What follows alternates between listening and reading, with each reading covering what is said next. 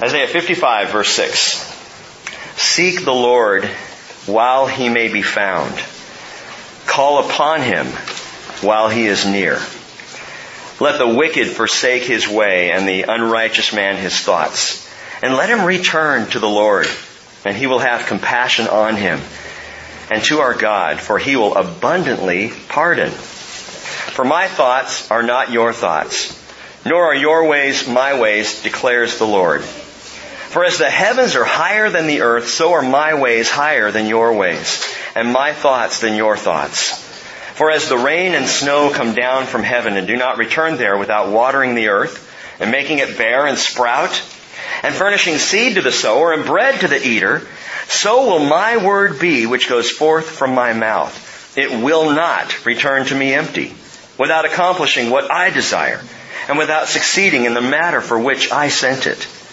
For you will go out with joy and be led forth with peace. The mountains and the hills will break forth into shouts of joy before you. And all the trees of the field will clap their hands. Instead of the thorn bush, the cypress will come up. And instead of the nettle, the myrtle will come up. And it will be a memorial to the Lord for an everlasting sign which will not be cut off. Father, I this morning simply want to pray the words of Moses, your servant. I pray, Lord, let my teaching drop as the rain, my speech distill as the dew, as the droplets on the fresh grass, and as the showers on the herb. For I proclaim the name of the Lord. I ascribe greatness to our God. Holy Spirit, drop like rain now on us in Jesus' name. Amen. Keep your finger in Isaiah 55 and turn over to Matthew 22.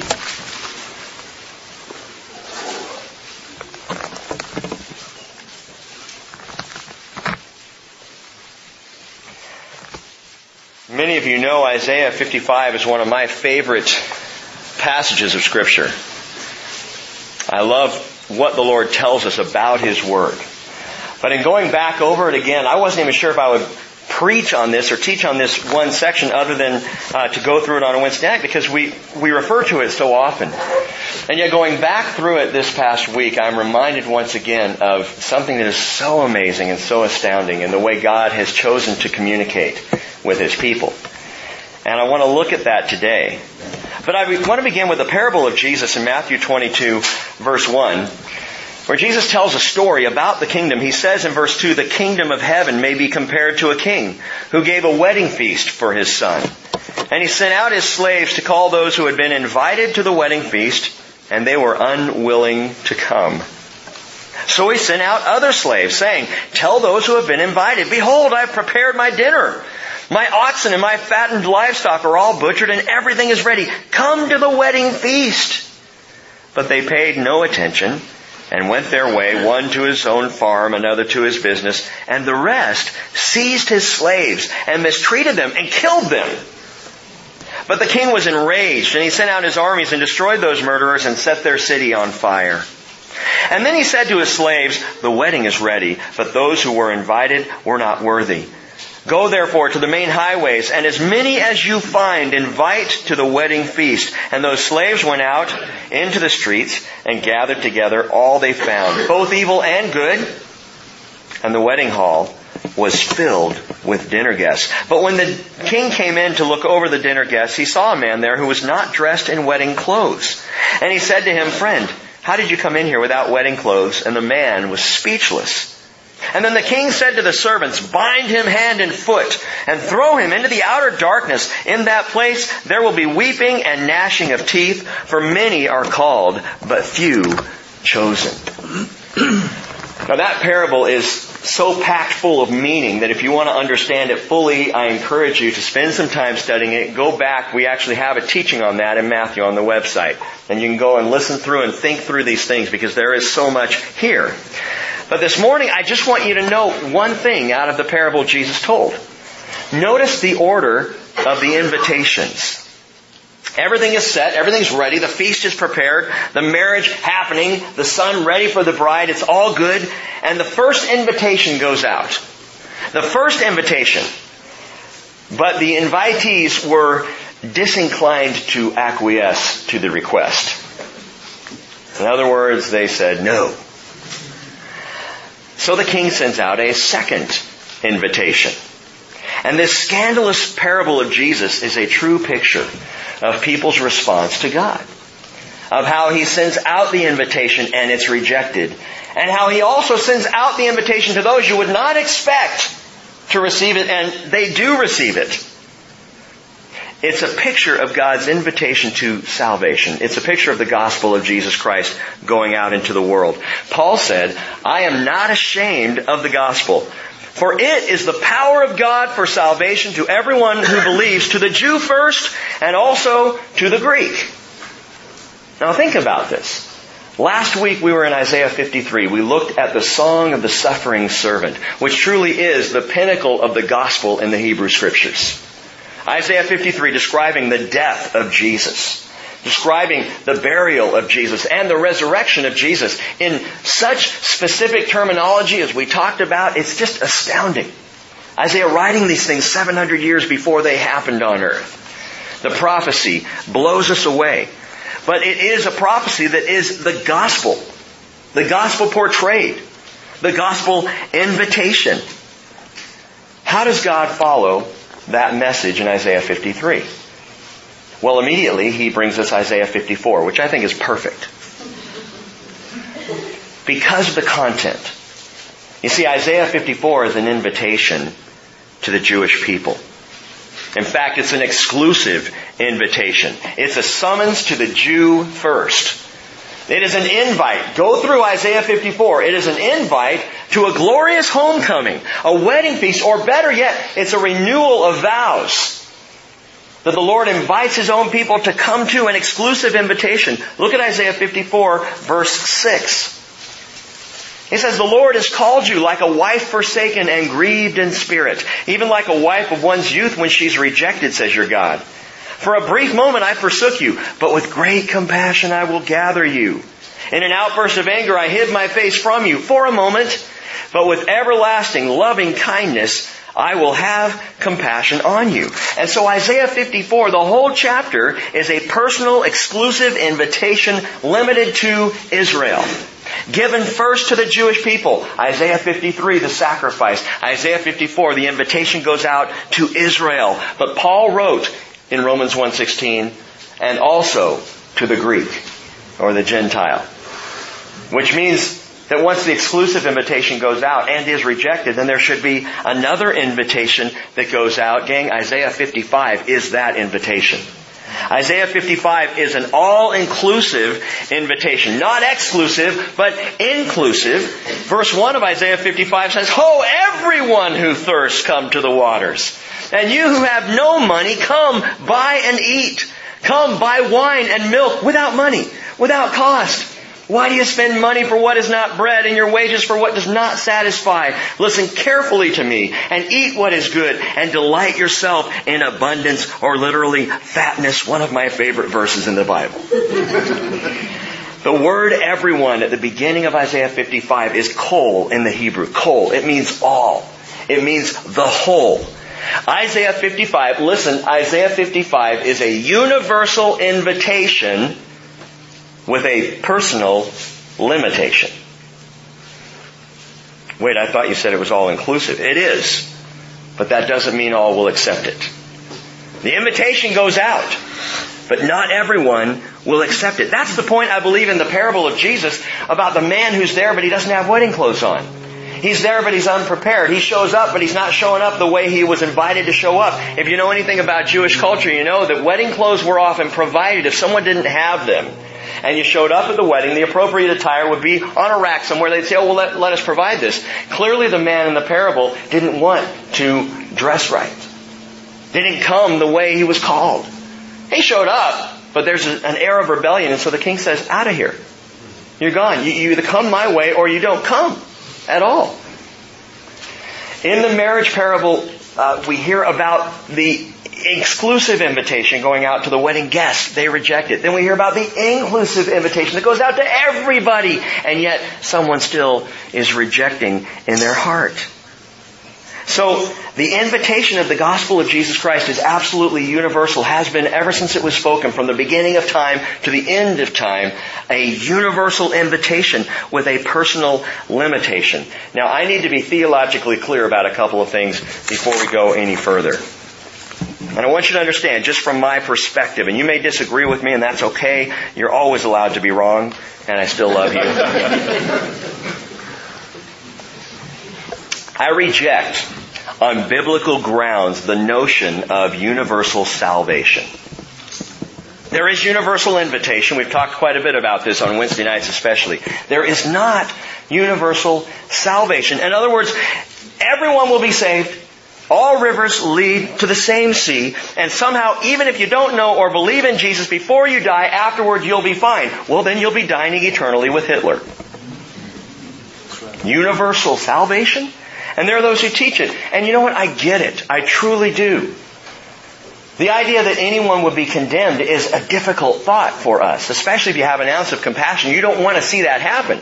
And so there are those who, who say, well then somehow somehow mystically and wonderfully and supernaturally, God's just going to save everyone. I don't know how He's going to do it, but I think He's going to do it. And yet Jesus Himself said in Matthew 7:13, "Enter through the narrow gate, for the gate is wide and the way is broad that leads to destruction, and there are many who enter through it."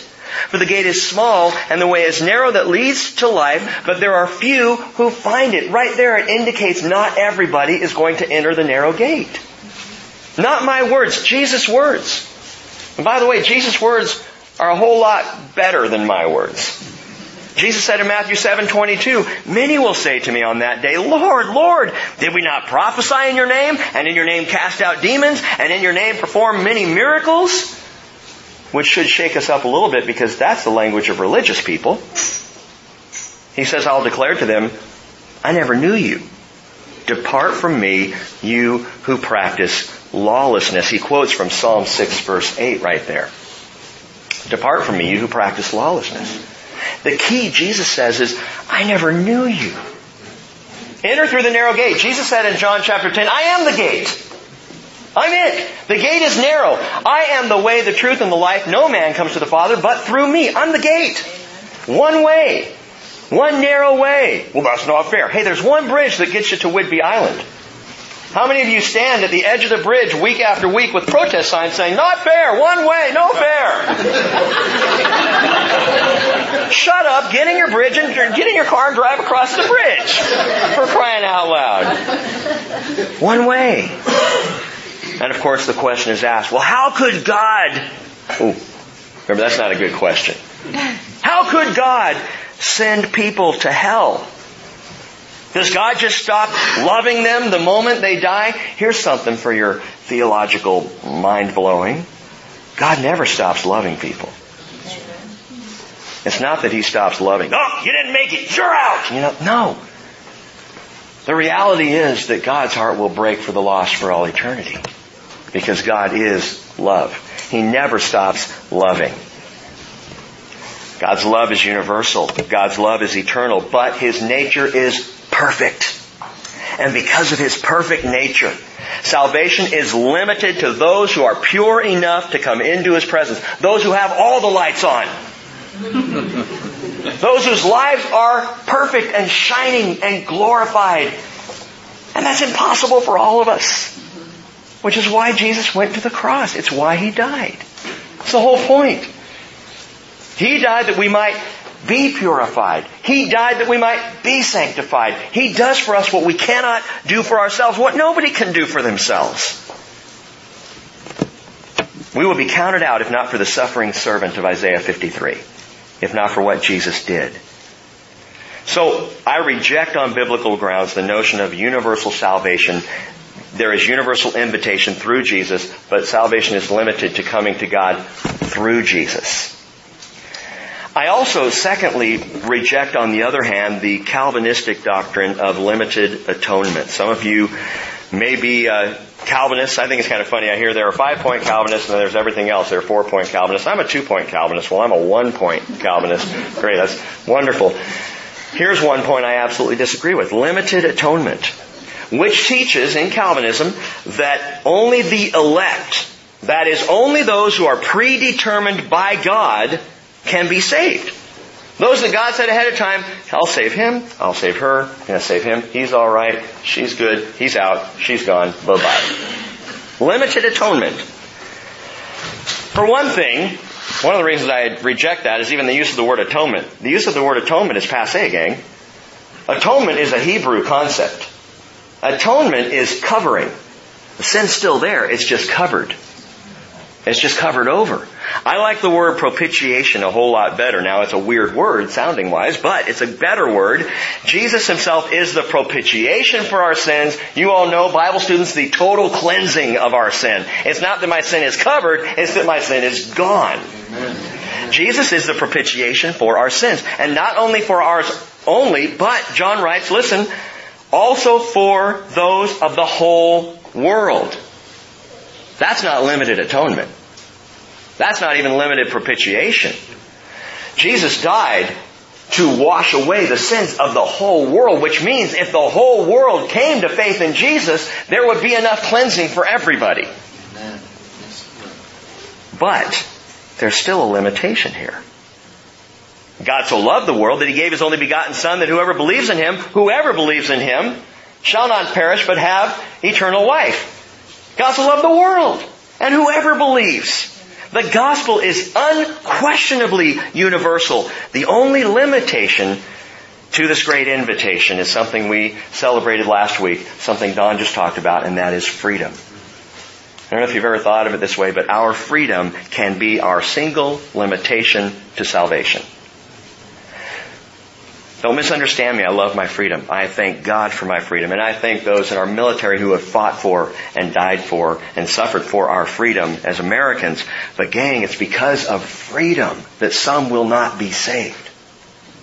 Because I am free to choose, I am also free to reject God's invitation.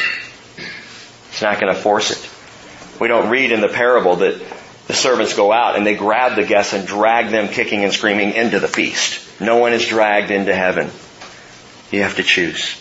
The choice is yours. And so there is a limitation there. So with that understood, the first half of Isaiah 55 is the universal invitation. And it's a marvelous chapter. We looked at it uh, a week ago Wednesday. But the second half, which concerns us this morning, describes the delivery process. How does the invitation get out?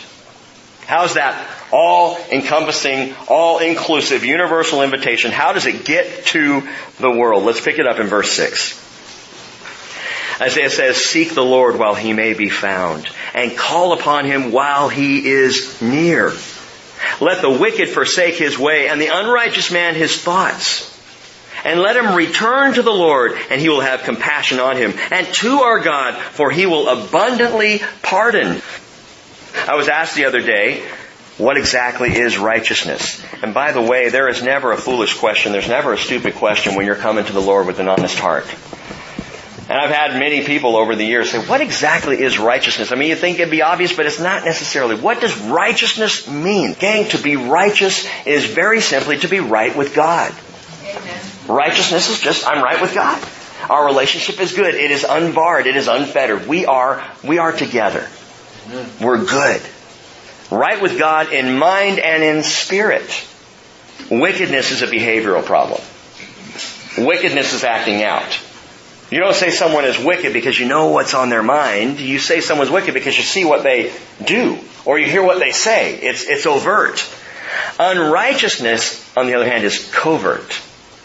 Unrighteousness is a heart and a soul problem.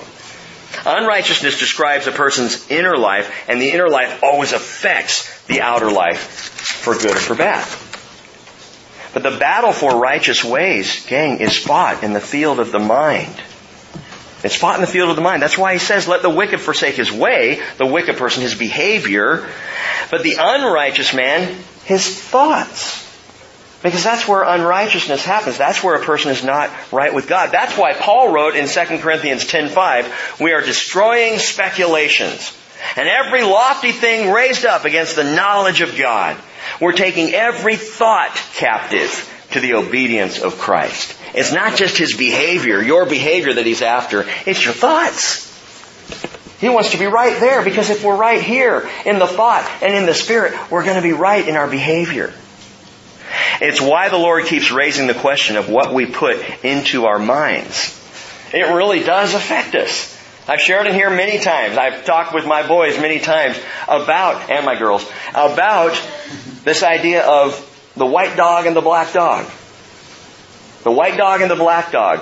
Whichever of the two dogs you feed the most is the one that's going to win. If you have two voracious dogs who fight in battle, you feed both dogs. If you're feeding, let's say the black dog's the good dog, just to mess with you. You're feeding the black dog, that sweet black lab, you're feeding him, he's getting stronger and stronger and stronger. The white dog over here, that scroungy mutt, you're not feeding him. Guess who's going to win in the fight? Same thing in our thought life. If we feed the Spirit, if we nurture our minds with good things, Paul writes, whatever is true, whatever is honorable, whatever is right, whatever is pure, whatever is lovely, whatever is of good repute. If there's any excellence, if there's anything worthy of praise, dwell on these things. Think about these things. Because the more you think about those things, guess what? The more righteousness is developed in your mind, in your thought life. The more every thought is captured by Jesus. But if you focus on the evil things and the dark things and the wicked things and the ugly things and the impure things and the mean things, and I could go on, guess where you're going to go?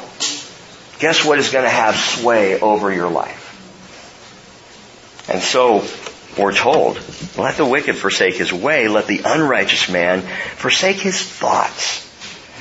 But even when the mind and the spirit are right, there's an immeasurable difference between our thoughts and God's thoughts. For the most spiritual, godly person on the face of the earth, the distance between that person, the Billy Grahams of the world, the distance between him and God is so vast, it is so immense. Isaiah 55 verse 8, he says, For my thoughts are not your thoughts, nor are your ways my ways, declares the Lord. Let's get this one thing straight. You don't think like I do, God says. You don't act like I do. You don't get it. The distance between verse 7 and verse 8 is absolutely huge. The distance between the one seeking the Lord and the Lord Himself. Gang, I call it the Great Divide. The Great Divide. I'll give you three things to jot down as we look at this this morning. And the first is the Great Divide. God gives us this amazing, vast contrast. This distance between man and God. It is incalculable. In verse 9 he says, For as the heavens are higher than the earth, so are my ways higher than your ways, and my thoughts than your thoughts. Let me ask you this question. How high are the heavens? Anyone got a yardstick? How high are the heavens, truly? I, I encourage you sometime, Google what's beyond the universe. Just Google that question and see what comes back you will get tons and tons of sites from physicists and astronomers and psychics and astrologers. from all manner of people trying to describe or explain or talk about how vast the true universe is. And every time we think we've reached the edge of the universe or how far we think it is, we realize it's bigger. In fact, scientists do know this much. The universe continues to be expanding. Every time we think we've figured out how far, it's, it's further. It's bigger than we even know. Why is this? Why can't we truly define the edge of the universe? Why can't we truly say how high are the heavens? Because unless you've been there, you don't know. Only God knows. Only God's been there. I don't believe any of us. We can't even turn that light on, and I know it's bugging me today. we can't even imagine how high are the heavens, and God says, I want you to think about that because that's how far, that's how distant my thoughts are from yours. Huge. He said to Job in Job 38, 33, Do you know the ordinances of the heavens? Or do you fix their rule over the earth? Can you lift up your voice to the clouds so that an abundance of water will cover you? Can you send forth lightnings that they may go and say to you, Here we are? Who has put wisdom in the innermost being or given understanding to the mind? Who can count the clouds by wisdom or tip the water jars of the heavens? Do you get how I do what I do? God says to Job. Do you even know what's on my mind? My thoughts are not your thoughts. My ways are not your ways. They are farther than the heights of the heavens. That's a humbling reality. It's a good humbling reality, you know. For those who, who claim to follow Jesus and, and love God and, and give their lives to Him to remember, we ain't God. We're no better than anybody else. We're just people who happen to have found that one narrow way. And we love Him. Amen. Earthly man, however, has no heavenly idea. We just don't. How can our finite minds grasp His infinite will? But here's the conundrum. here's the problem. On the one hand, His thoughts are so vast, so distant from ours, we can't even comprehend. And yet Paul writes in Romans 12, 2, do not be conformed to this world, but be transformed by the renewing of your mind, so that you may prove what the will of God is, that which is good and acceptable and perfect. Well, if his thoughts are higher than my thoughts, how can I know his will? How's that even possible? And then Paul prays this prayer. Ephesians 3:17, being rooted and grounded in love. I pray that you may be able to comprehend with all the saints what is the breadth and the length and the height and the depth and to know the love of Christ which surpasses knowledge that you may be filled up to all the fullness of God. Wow. Paul, you're praying something that as I read Isaiah 55, I'm not sure that's possible, is it? To be filled up to the fullness of God? If His thoughts, if His ways are so far beyond us, how can we know His will? Great question. Read on, verse 10. For as the rain and snow come down from heaven, and do not return there without watering the earth and making it bear and sprout, and furnishing seed to the sower and bread to the eater, so will my word be which goes forth from my mouth. It will not return to me empty, without accomplishing what I desire, and without succeeding in the matter for which I sent it. Number two, the grand delivery. The grand delivery. You see, we have this issue, this problem, the great divide, and so God devised the grand delivery. You know, before we got to the sunshine of the last couple of days, which has been glorious and wonderful and beautiful, we've had some serious rain. Those of you who live here in Western Washington, which is most of us, you know we don't really get rain here. The world doesn't understand that. we get mist. We get gray. We get wet somehow and we don't know why. we walk outside and it's like, it's just, it's because it's just the moisture in the air, you know. Boy, Monday and Tuesday, John and I were driving back home Monday night. The rain was pounding. It was awesome. I love when it does that. You know, Tuesday morning as I was studying, the rain was just coming down in sheets. It was pouring down. It was heavy on the earth. And I was so happy because Tuesday preceded Wednesday, the 4th of July, and everything was going to be nice and wet just in time for boom. Fireworks. So Monday night it poured, Tuesday it poured. God chooses and uses a potent picture in Isaiah 55 of how he delivered his message, how he gets the invitation across the great divide. What he does is he uses the picture of what we call the water cycle of planet Earth. He describes the water cycle. It's interesting, 600 years after Isaiah, in the first century, Marcus Vitruvius wrote down a philosophical theory of what was called the hydrologic cycle. It's a theory that somehow he wrote that the waters from the heavens fall to the mountains and infiltrate the earth's surface, causing the streams and developing springs in the lowlands. Later on after that, Da Vinci, among others, scientifically verified the hydrologic cycle and the water table in the earth. But it wasn't even until the 17th century that hydrologic variables began to be quantified. What does that mean? It means we took a long time figuring out what Isaiah already said, what God pronounced about His Word, using a picture of the water cycle of earth. The Spirit-inspired prophet describes the water cycle beautifully, and like that rain, God decisively says, my word comes down, my word goes up. It does not come back to me empty.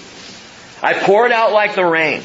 It becomes like streams and rivers. It fills and saturates the ground, bringing up the water table, bringing about the dew on the land in the mornings, and it comes back to me, evaporating, coming back up, and I send it down again, and there's this cycle of the Word of God coming to people on the earth that we might understand the invitation.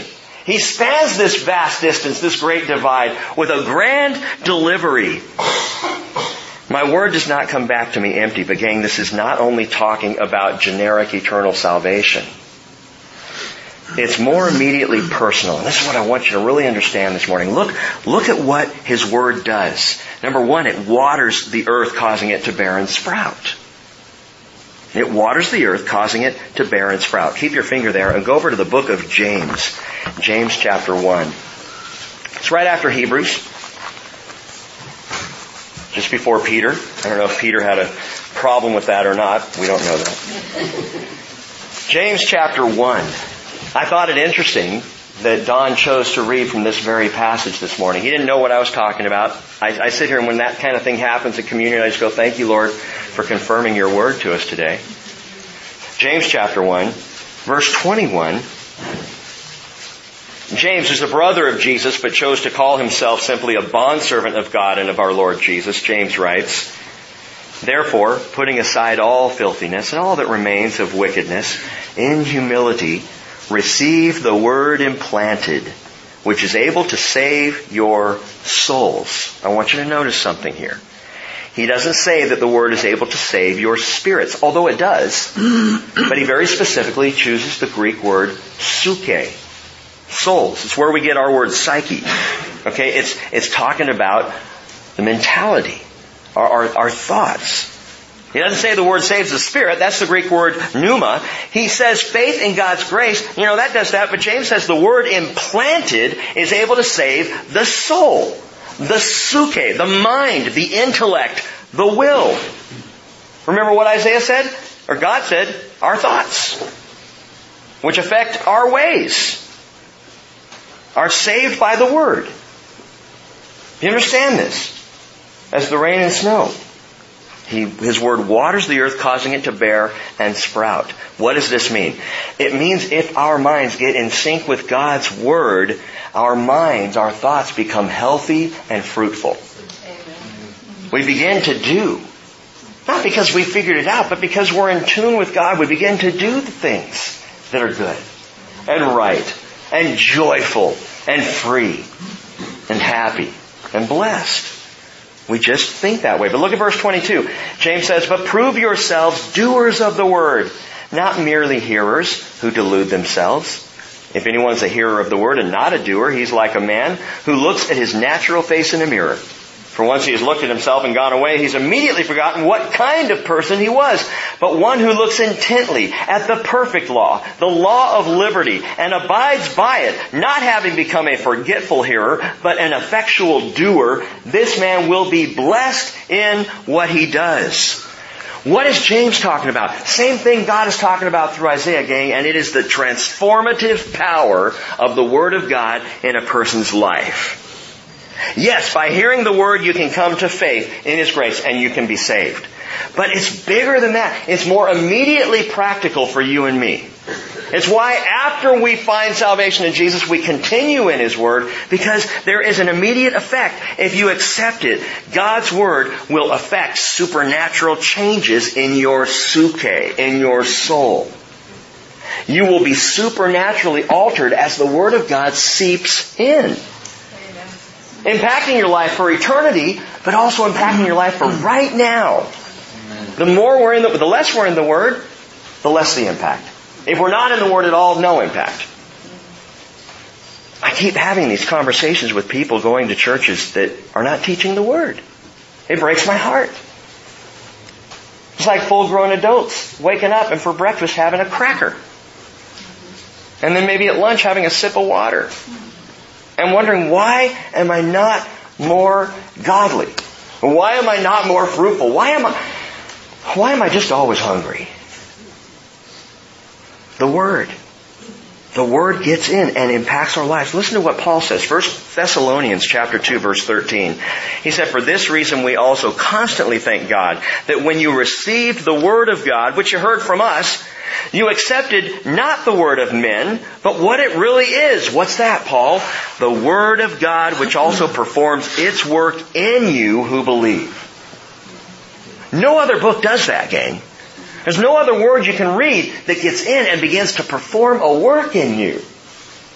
But God's Word waters the earth. God's Word causes it to bear and to sprout. His Word makes stuff happen. It's dynamic, it's efficacious, it is immediate in your life. And so allow the Word to sink in, to germinate, and it will cause to bear and to sprout. It's a powerful thing. It is a transformative thing. And it's why God continually in His Word encourages us to be in His Word. So, it causes to bear and sprout. His Word also furnishes seed to the sower and bread to the eater. And by the way, therein lies our freedom. It's seed to the one who sows. It's bread to the one who eats. It's only seed and bread for those who choose to sow and to eat. If you choose not to sow, you don't have to sow.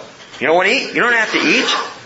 But you have to both sow and to eat if you want to get any good out of the Word. Sowing the Word, teaching the Word. We're, did you all know that we're called to be teachers, every one of us? That teaching is not limited to Pastor Rick. We are all, as followers of Jesus, called to be able to teach His Word. Well, don't ask me to do that. Why not? It's the most real and tangible and life altering thing in our lives. Can you talk about that?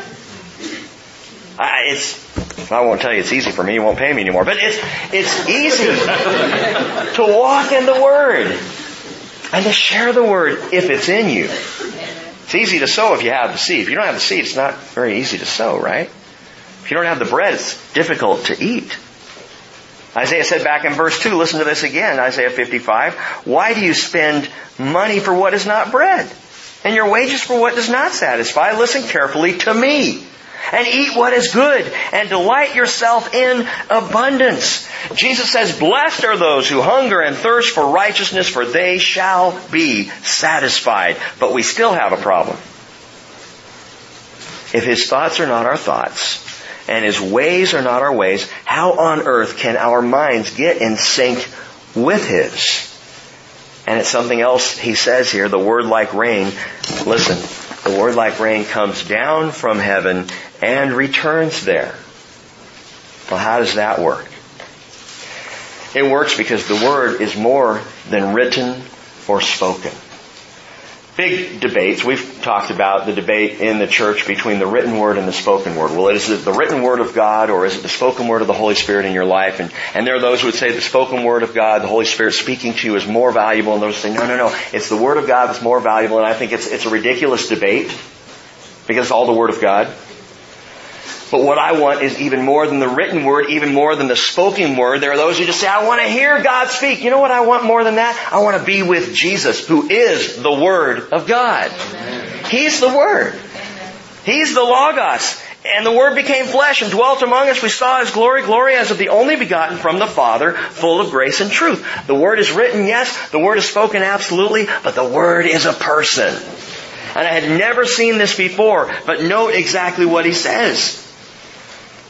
My rain, my, his word goes down to the earth and it returns to him.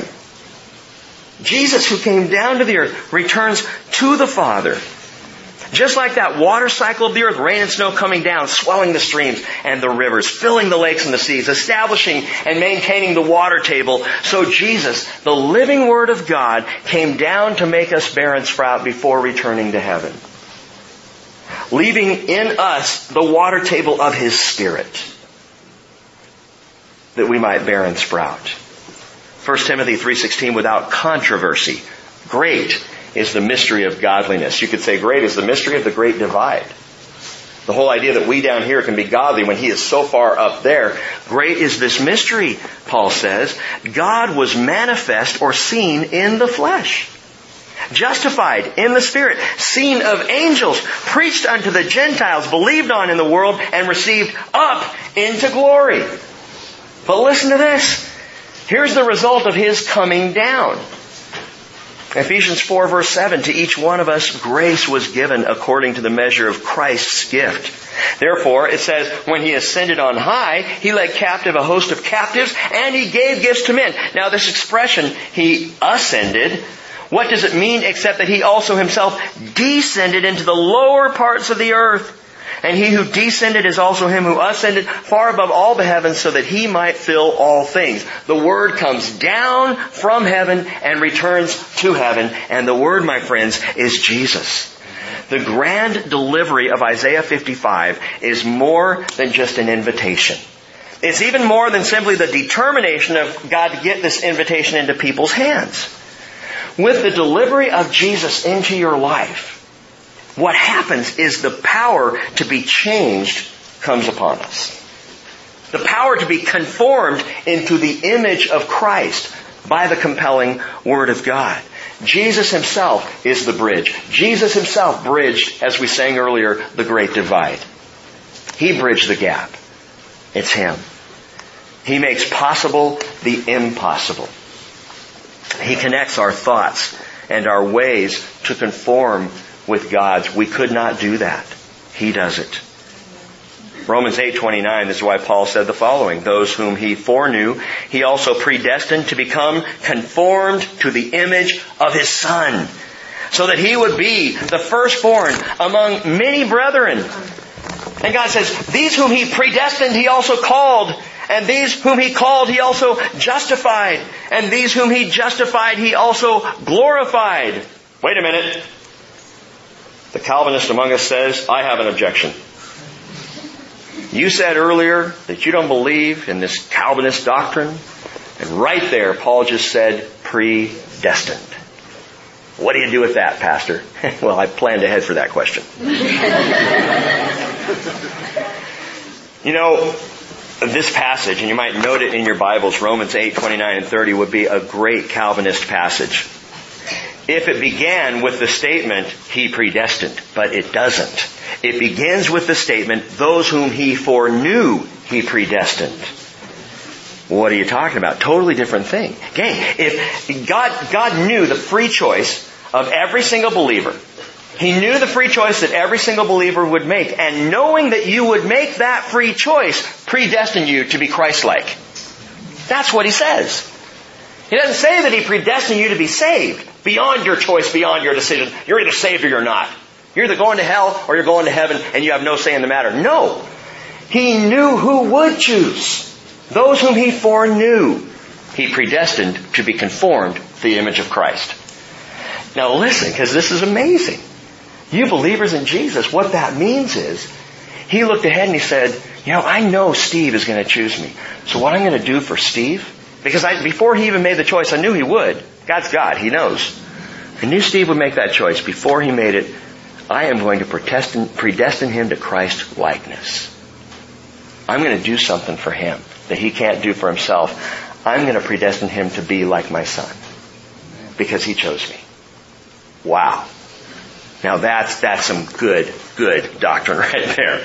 Predestined to be conformed to the image of Christ. He looks ahead. He says, I know you're going to choose me, so I, in return, predestine your conformity to Christ. Why? Why, why does God do that? Now, now think about this for a second. Have you ever made a major life decision and then wavered on it after the fact? Home buyer's remorse. We've been in our house 2005, it's about seven years. I still have home buyer's remorse from time to time. Every time the mortgage statement comes. Why did we do this?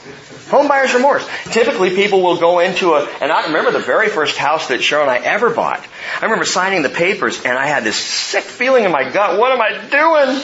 Are you sure we should? And Cheryl was right there saying, yes, it's fine. It's going to be good. It's going to be fine. Yeah, it's going to be okay. And she was encouraging that decision. God's predestination of your of your conformity follows your decision. You make the decision, but when you waver, God's right there to go, no, no, I've already predestined you to be conformed to the image of my son. I'm, I'm a little wavery here, Lord. I got you. I've predestined you to be conformed. Amazing. Wonderful. That's the idea. The predestination of God comes to a person who has made the choice that God knew he or she was going to make, and it shores up our confidence. It strengthens our resolve. It bolsters your decision to follow after Jesus. And Jesus, who came down from heaven and returned there, makes the Word of God now more powerful and more personal. And what's the result of all of this? The result is what I would call myrtles for nettles. Myrtles for nettles. Look at verse 12. for you will go out with joy. You'll be led forth with peace. The mountains and the hills will break forth into shouts of joy before you, and all the trees of the field will clap their hands. Instead of the thorn bush, the cypress will come up. Instead of the nettle, the myrtle will come up and it will be a memorial to the Lord for an everlasting sign which will not be cut off. Now some have read that passage and suggested that this is a metaphorical reference to the returning Jews coming back from Babylon into the land. It's metaphorical for the exiles. Well, it can't be. It cannot be applied that way. Two reasons why. This is a universal invitation to all people. It's not just talking about Israel. And secondly, God says the sign is everlasting and will not be cut off. So this is something far bigger than the return of the exiles. This is number three, final one in our notes, the glorious destiny.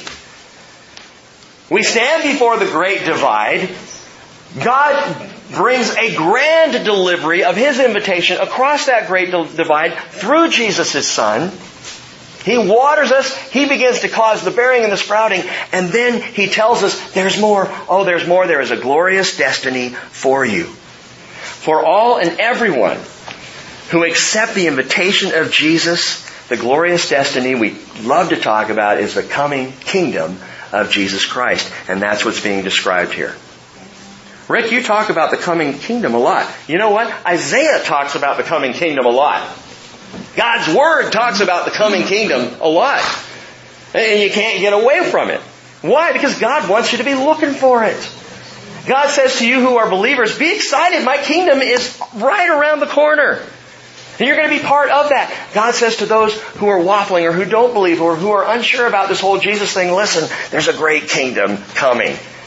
And it's not a vague, ethereal thing. It is a kingdom where Jesus will reign on the earth for a thousand years before ever taking us to the new heaven, the new earth, the new Jerusalem. And even that's well described for us. The glorious destiny. In that time of unparalleled peace and joy. I love this. The mountains and the hills will give a shout out. Jesus, Jesus. I, don't know how it's going to go. The trees will break into wild applause. Ah. I look at that and I go, that's, that's like, that's unnatural, man. No, it's supernatural, man. The psalmist wrote in Psalm 98 verse 7, let the sea roar and all it contains, the world and those who dwell in it. Let the rivers clap their hands. Let the mountains sing together for joy before the Lord, for he's coming to judge the earth. And he will judge the world with righteousness and the peoples with equity. That is fairness. Or, not fairness. I don't know where that word came from. With fairness. He will judge the world with fairness. Rick, you really think that's a literal thing, the clapping trees and cheering mountains? Well, I know things will be wildly and wonderfully different than they are right now. I know that there's in fact there's something amazing. The, the glorious destiny that we're talking about is not bound to the United Nations Global Earth Initiatives. It is not in the hands of the environmentalist. It is bound to something much bigger. And if you're an environmentalist, hold on to your Birkenstocks. You gotta hear this. It is. It is the future revelation of the sons of God. What is? The change in the earth. The earth becoming greener than it's ever been. The earth becoming environmentally reestablished in Eden-like proportions is bound to, is tied to the revelation of the sons of God. What? Romans 8:19 the anxious longing of the creation waits eagerly for the revealing of the sons of God. For the creation was subjected to futility, not willingly, but because of him who subjected it in hope that the creation itself also will be set free from its slavery to corruption and into the freedom of the glory of the children of God. And that is just marvelous. It means man is not going to save the earth. God is when he reveals those who are saved. And the earth will be changed. No wonder the trees are clapping and the mountains are shouting and the sea is roaring. No wonder finally creation is free from the sin that corrupted it in the first place. The sin of man that corrupts this world. You know, you know why these, the global warming initiatives will never work? Because there will always be countries who reject it. There always will. There will always be those, or those who sign off on it and then continue to pump soot into the ocean and, and do, you know, environmentally dangerous things because we're sinners. We're sin people in this world. And we burn and we destroy and we trash and we litter. And I've done it myself. Not a time for confession yet. But listen, as God wipes out the corruption of sin, the natural result of the original curse in the Garden of Eden, which is thorns and thistles, that will stop growing. What's going to grow instead?